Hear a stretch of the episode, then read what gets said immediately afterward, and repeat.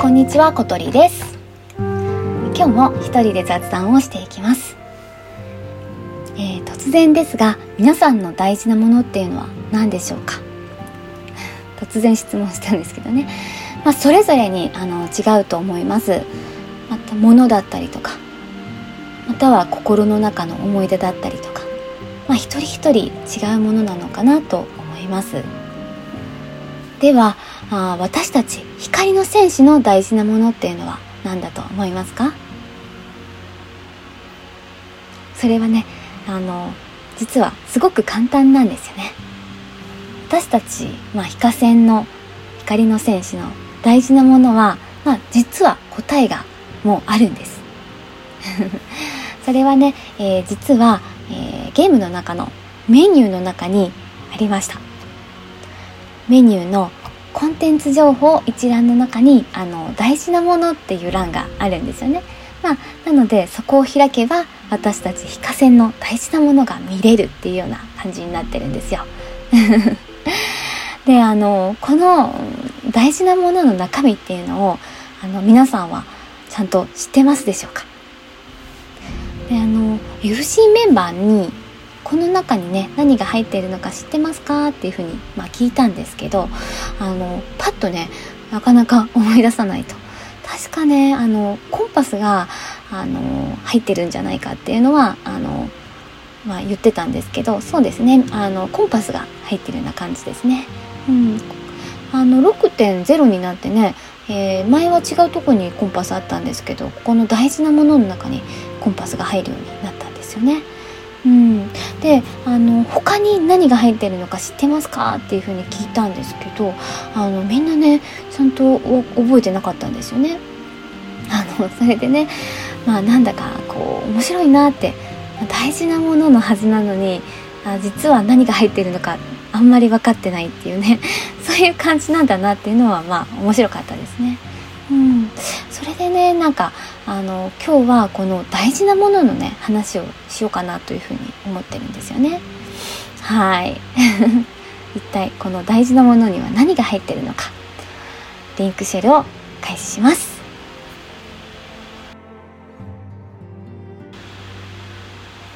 はい。ゲームの中に入りました。でちょっとじゃああの大事なものを開きますね。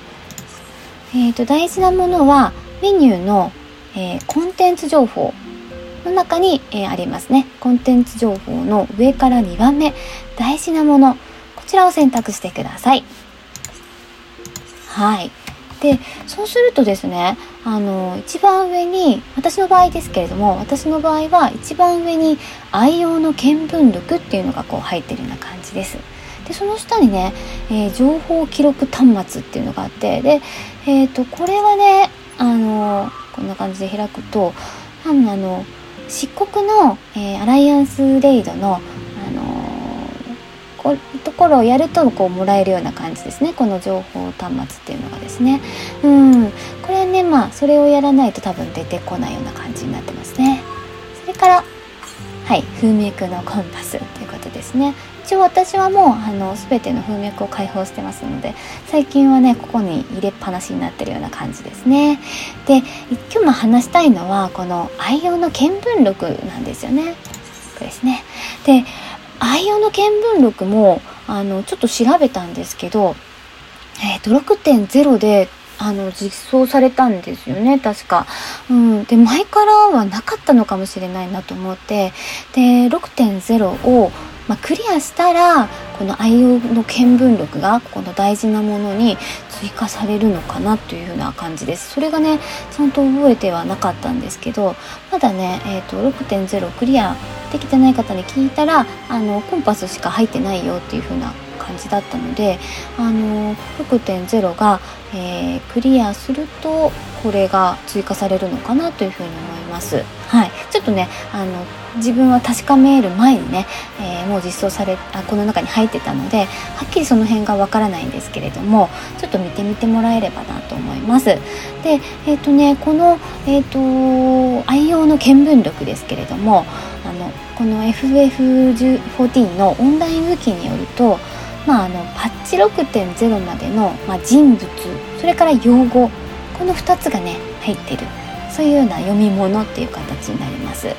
えっとねあの冒険をこう進めるにつれてこれまで歩んできた軌跡っていうのがこの愛用の見聞録に書き込まれ冒険を振り返りやすくなるというような感じですね。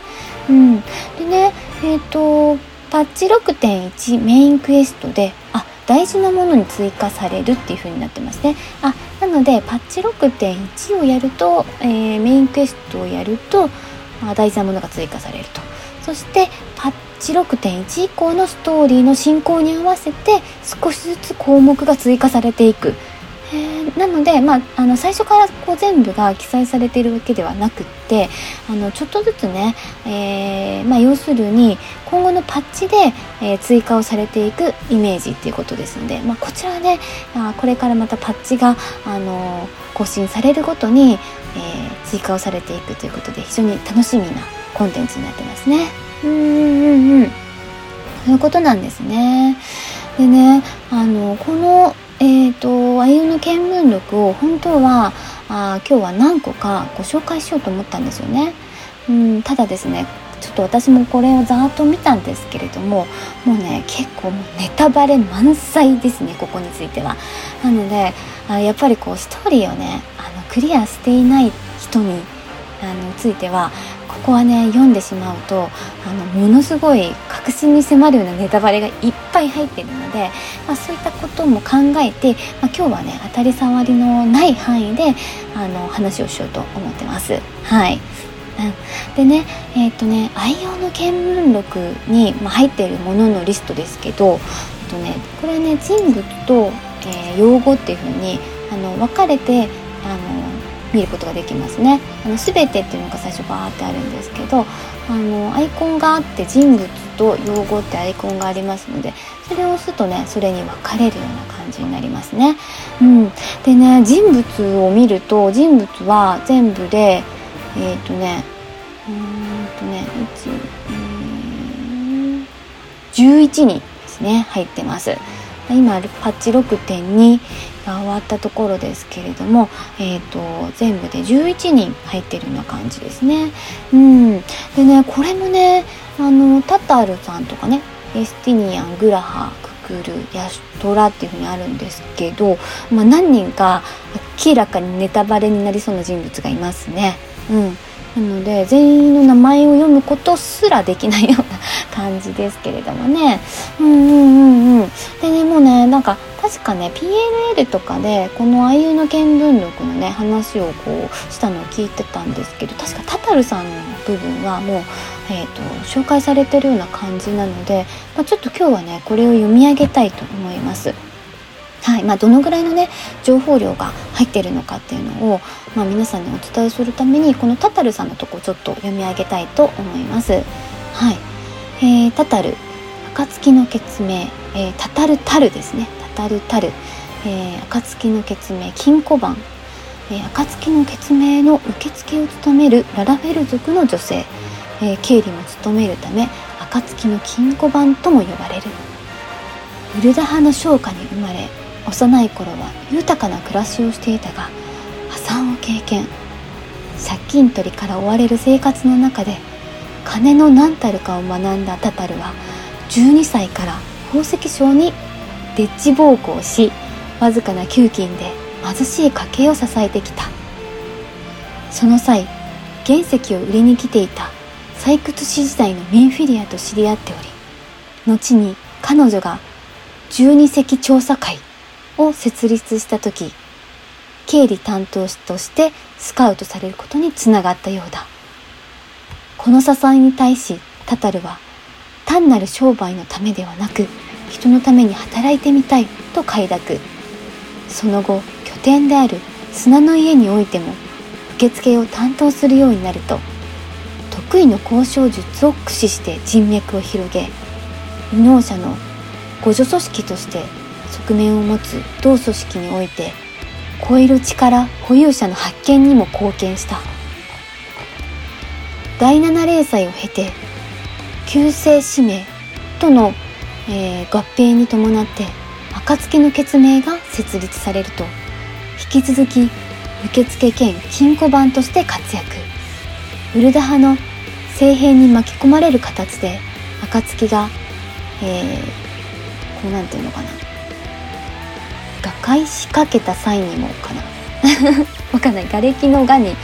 えー、解除の回ですね。破壊した仕掛けた際にも光の戦士やアルフィノと共に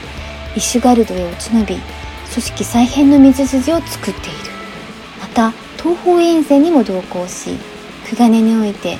東アルデナード商会と協力を構築し協力関係を構築し統治における反帝国活動を支えたことにも詳細に値するだろ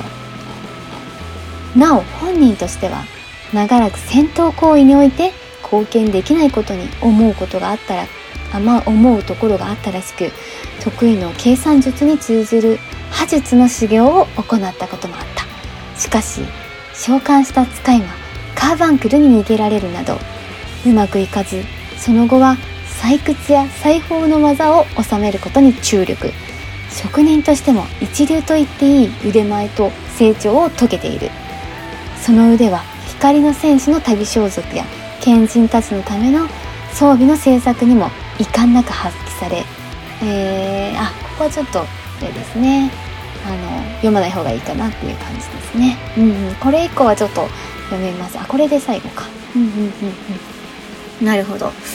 そういう感じか。結構ねこれはあの他の方もそうですけどもあの相当ねあの細かいその生い立ちであるとかあのなぜここにいるのかっていうこうその背景であるとかその時のあの、まあ、挫折の部分とかねあのその人のねこう人間性とか人生観とかそういったことがね書かれてますね。なんであのエスティニアンであるとかグラハ安虎さんとかこうみんなねすごく読みたくなる人が多いですね。あの他にもね NPC の中にはあの暁の決命だけじゃなくってねあの今まで敵対してきたような人たちの名前もこうちらほらあったりとかするのであのまあ、6.1のメインクエストまでちょっと待たないといけないんですけどもあのこのアイオンの見聞録っていうのをぜひ楽しみにしてもらえればいいのかなと思います。でね、えーと、これが NPC さんのことですね人物のことであの用語っていうのもあるんですよね。うんうん、用語はねえっ、ー、とね暁の決命であるとかねあのクリスタルタワーであるとか七大天竜それからエーテルとかねエオルゼア第七零祭アシエンそれからそういうことがね結構書かれてますね。えーと、これもうん数は11今あるような感じですね。うんまあね全部をねあの読むっていうのをすると、まあ、完全にネタバレになるなとは思ったんですけどねただねこれ私思ったんですけどあの6.2をクリアしてこうやっとねこれがあるっていうのに気がついたっていうのもなんかあのなんか PLL で本当はねこうゲームをしながらこうちょっとわからない言葉とかが出た時にこれをこうパッと開いてねあの振り返ってくれればとか言ってたんですよね。でまあそういう使い方が本当はねできたら一番良かったなと思ったんですけど、まあ、なかなか気がつかなかったっていうのが本当のところですそれからですね、まあ、ゲームをやる時間っていうのが、まあ、自分はまあできても2時間ぐらいっていうことなので、まあ、その中でね、まあ、この愛用の見聞録を改めてねパッと開いてこれを楽しむかなっていうとねなかなかあの他にもしたいことっていうのがたくさんあるんでねあのできないなっていうのがまあ正直なところですよね。なのであのちょっとねその時にこう感じたことなんですけれどもあのこのポッドキャストですよね「あま、小鳥のリンクシェル通信」っていうポッドキャストがねあのあってで実はねなんか「ファイナルファンタジー14」のことをあこういうふうにねあの話しているポッドキャストっていうのは結構少ないんですよね、まあ、何個かあるんですけれどもあの14だけにっていうのは本当に少なくてねであのポッドキャストのいいところっていうのは前もちょっと言ったんですけれどもあのながら作業ができるようなことなんですよね。まあ、つまりねこう例えば運転をしながらとか仕事をしながらとかね家事をしながらそういう時にねこのポッドキャストっていうのをあの聞くことができるんですよね。なのでこうゲームをしてなくてもあの14の情報を耳から入れることができるっていうのがこのポッドキャストであのポッドキャストはね結構今耳からの情報っていうことで注目されてるんですよね。でその時にね、まあ、例えばこのアイオンの見聞力であるとか、えーえー、例えばねあの公式サイトで公表されているサイドストーリーとかありますよね第7例罪回顧録とかね争点秘話とかあの漆黒秘話とかねそのテキストをねあの、まあ、私の方がこうただ単にこう読み上げていればあのそれをね皆さんがこう聞きたい時に聞けるというふうに思ったんですよね。なのでまああのしないかもしれないですけど、まあ、もしかしたらあのそういうこうテキスト耳からのテキストっていうことであのそういうものをこう作っていくのも面白いかなっていうふうに思いました。はいまずと今日はねこの大事なものっていうのをこう話して、まあ、そういうことを感じたっていうお話でしたね。はいじゃあそういうところで今日は終わりにしようと思います。はいそれでは皆さん素晴らしいエオルゼアライフを。